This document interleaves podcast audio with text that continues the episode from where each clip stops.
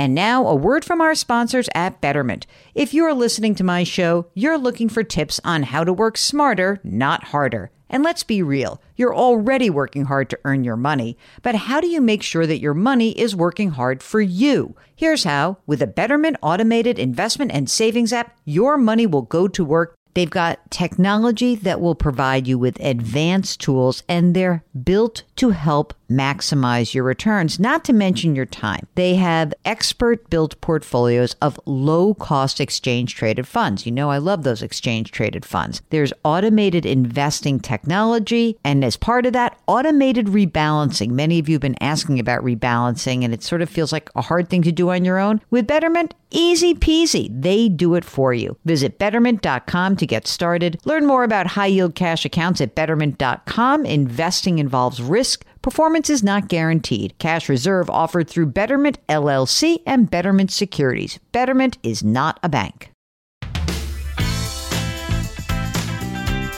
Welcome to the Jill on Money podcast. It is Sunday, December 20th, and we are presenting the second part of our interview with Scott Galloway. He's an NYU professor, he's a serial entrepreneur, he is an author, he is a podcaster. And his newest book is called Post Corona From Crisis to Opportunity. And in this second part of our interview, we're going to talk about what happens next for commercial real estate, all these companies where people are working from home. What is the future of the urban life in these big, huge hubs like the Bay Area, New York City?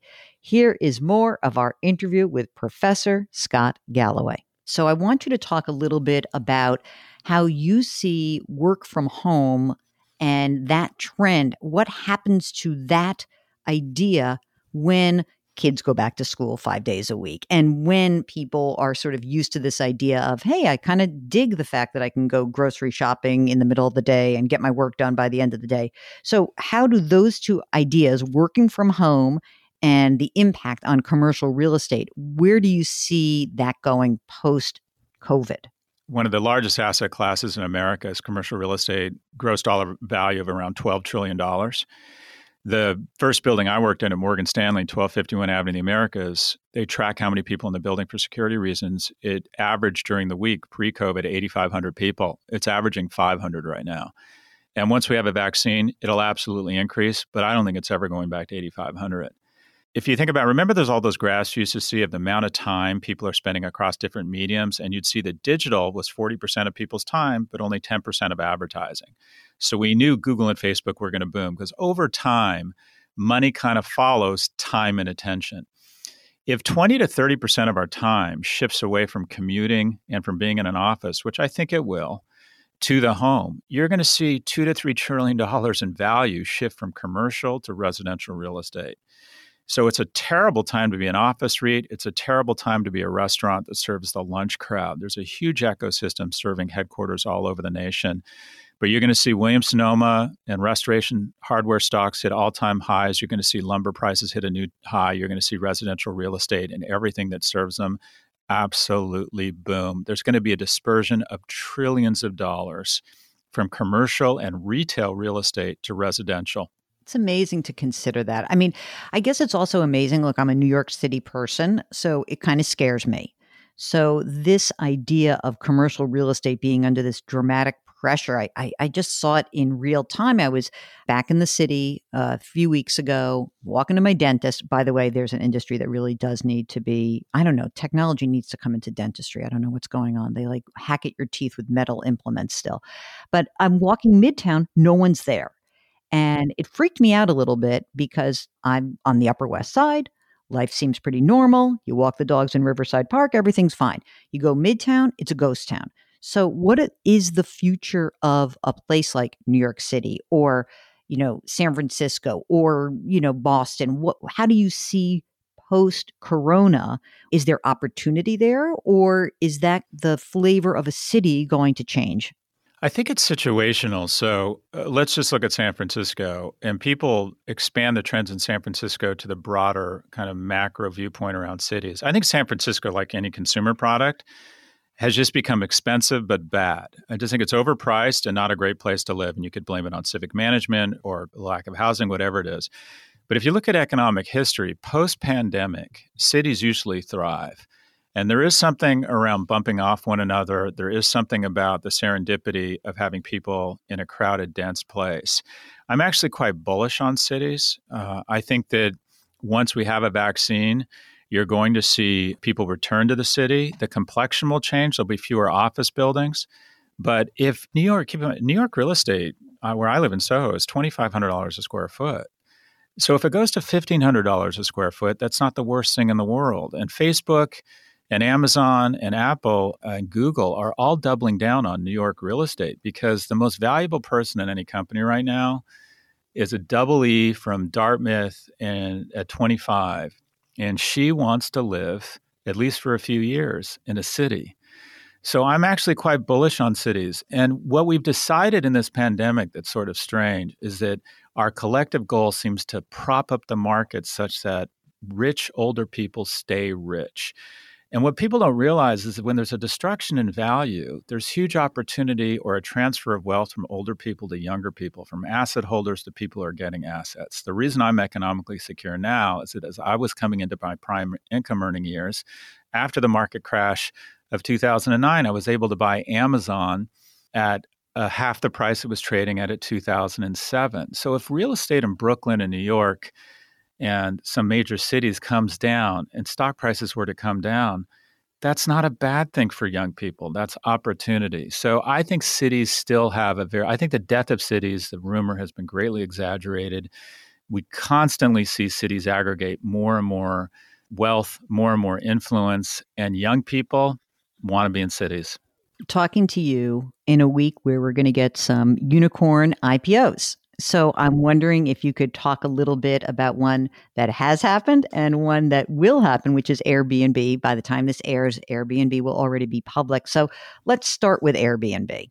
I'm very bullish on Airbnb. If you think I think Airbnb is the strongest brand as we sit here now in the history of travel and hospitality. People love Singapore Airlines. It's not relevant to most people. People like Four Seasons, but it's only relevant to luxury consumers if you do a search for key terms or look at key term search volume and you type in any major city and then you put a suffix on Hilton, Orlando Hilton, Orlando Holiday Inn, Orlando Four Seasons, and then Orlando Airbnb, the number of searches for that city in Airbnb is greater than the rest combined. So Airbnb is already the strongest brand in hospitality globally. I think COVID plays to their strengths. I think people want better value. If you travel with a family, renting a two bedroom apartment is much more economically viable.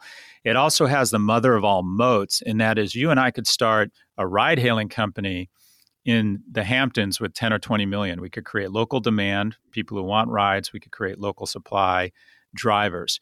What you can't create though with 20 million or even a billion at this point is a apartment sharing or rental firm because while you need local supply, you need global demand because 95% of the people renting a home in Southampton will be from different corners of the earth.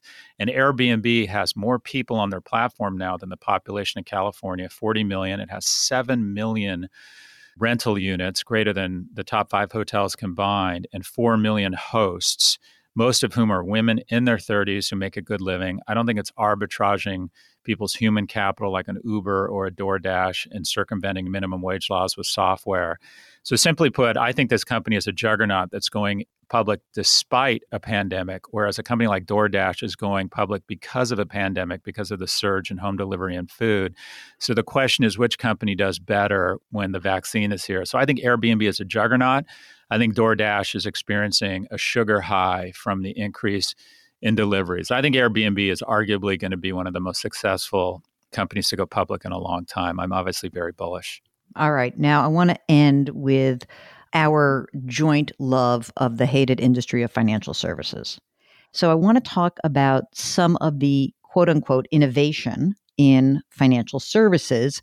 You write extensively and you've spoken about the dangers of Robinhood, can you talk a little bit about why you believe this is a a very dangerous app for those who are using it in terms of their entree into investing? Well, if you look back on Facebook, what Facebook figured out was a way to kind of go down the brain stem, if you will, and figure out that things like endless scroll, affirmation via like, created addictive components, gamifying such that young men and women were spending too much time on the app. We've seen an explosion in self harm, an explosion in suicide, especially among young girls, because they no longer have to endure not getting invited to a party, but they see it play out in real time alone on their phone in their room.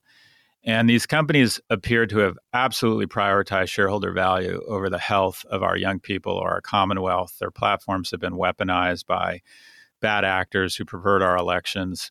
They don't seem to, to really care about anti competitive behavior. What if we could go back in time and say, all right, this company is a menace. We need to put in place regulation. I think that's where we are right now with Robinhood. And that is, I think there's a lot of young men who are at home, bored in their parents' basement. They get a stimulus check and they put it into the market. And instead of trading or even investing, they are basically gambling. And if you look at the addictive gamification, random rewards, and visual cues of Robinhood, it is very similar to a slot machine or a casino. And I think it's resulting in a group, a cohort of young men that are becoming addicted, aren't learning about investing, aren't even learning about trading, but they're gambling. The result is that the story stocks that get talked about on CNBC are skyrocketing. Tesla's now worth more than the other three biggest automobile companies combined. But I don't think this story ends well. So the question is if we had young men and women getting addicted to a company a company's product that didn't really seem to have much regard for their well-being would we do something about it? I think that's where we are right now with robinhood. I think if we could have we would have intervened on facebook earlier. I think we're at that moment right now with robinhood. I would describe robinhood joins facebook and uber uh, as part of the menace economy and that is it is arbitraging people's addiction to increase shareholder value so, why don't you talk about the difference between a Robinhood and a company that you say you're an investor in called Public? I think you're also an investor of Lemonade, which is for the insurance industry also needing a big time disruption. Talk about how you see those as advancing financial services.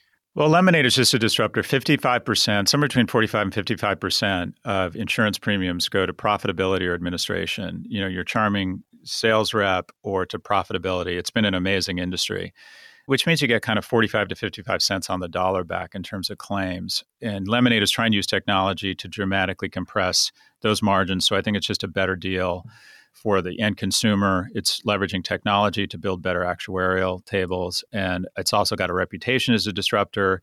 And in this environment, once you have that reputation, you have access to more cheap capital, which gives you the opportunity to innovate more and creates this kind of upward spiral. So I'm an investor in Lemonade.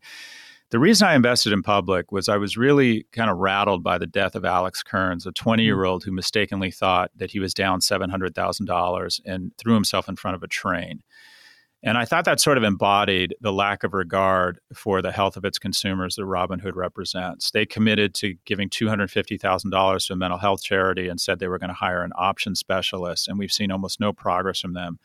Whereas if you look at Charles Schwab's site, there's all sorts of warnings. There's all sorts of education about the importance of investing. Whereas if you go on Robinhood, graffiti falls from the ceiling every time you trade and then you get what feels like a jackpot every time your stocks are up each day and you find yourself clicking this thing. You even if you click a button a hundred times like a rat it unlocks a higher yield checking account. And there's even been instances where people have seen their money being stolen out of their account and they can't get any customer service on the phone because they don't see you as the customer, they see you as the input of the product.